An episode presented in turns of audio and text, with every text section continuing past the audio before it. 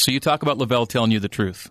And there's a time in your true freshman year, becomes a redshirt year for you, where he looks across the desk from you wherever he was and says, You're not going to make it here. Yeah, he did. I, Why did he tell you that? Because I was a knucklehead, and uh, you know I was just I wasn't I was redshirting and I wasn't playing, so I lost concentration and focus. And I actually really did well in school, but I just was not what I doing what I should do. And LaVell, like he always was great at, pulled me in. I, was, I wasn't a contributor; I was a redshirt. But he pulled me in, and, and you know that's the the beauty of LaVell is he connected with me as a redshirt freshman and said, "Look, I told you when I recruited you that you're going to be a player." You're going to have a great year. You're going to have great success at BYU. But you can't mess around. You can't be an idiot. And you got to straighten your life out if you want to be serious about your future. And, you know, he just had a way of touching your heart where you'd listen to him. And from that moment, you know, I started to realize that, hey, he's right. I got I got to listen to this guy. I came here primarily because of him.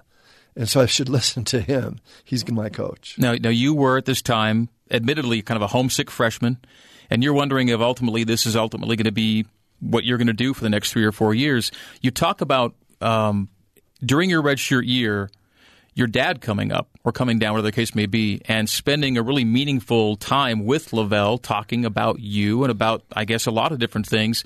And your dad had good input about what LaVell was going to do for you, right? Well, it was pretty simple. I mean, it was it was actually during a practice. Uh, he had come up to see me around the Thanksgiving time. I was he knew I wasn't sounding great on the phone, and so mom and dad decided we better come up and see what's going on with this kid. And so they come out to practice and we, it was the initial before practice, and my dad corners LaVell coming onto the field, and I'm thinking, oh my goodness, what are you doing, Dad? And uh, and he starts talking to LaVell starts talking to my dad. So practice starts, and LaVell's still talking to him 10, 15, 20 minutes into practice. I'm just dying, thinking, what in the world can my dad be saying to LaVell for all that time? And after about a half an hour, LaVell finally comes out to practice after practice is over, I walk over to my dad. Dad, what what in the world could you have been saying, LaVell? And he says, Hey, I just got one thing to say to you. I talked to that coach of yours, LaVell, for about a half an hour. And after talking to him, you need to just be quiet. You need to zip your lip and you need to get to work. You're in good hands with that man. You're not that coming home. You're not coming that home. That was it. I'm not yeah. coming home. Yeah. And that was it.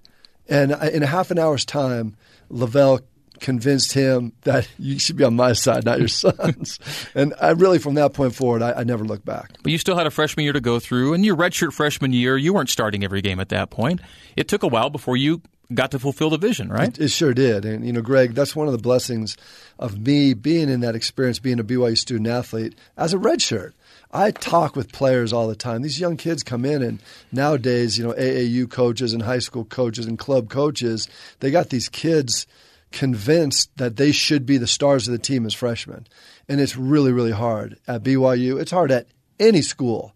But I think because of my experience here and the fact that I had struggles, that I wasn't exactly the perfect citizen, that I wasn't a star right off the bat, that I can tell these guys, hey, look, sit down you know, long, long time ago, mm-hmm. I tell them the grandpa story where I can just say, hey, look, you know, you're going to be all right. You just got to hang in there, but you got to fight and you got to be on the line.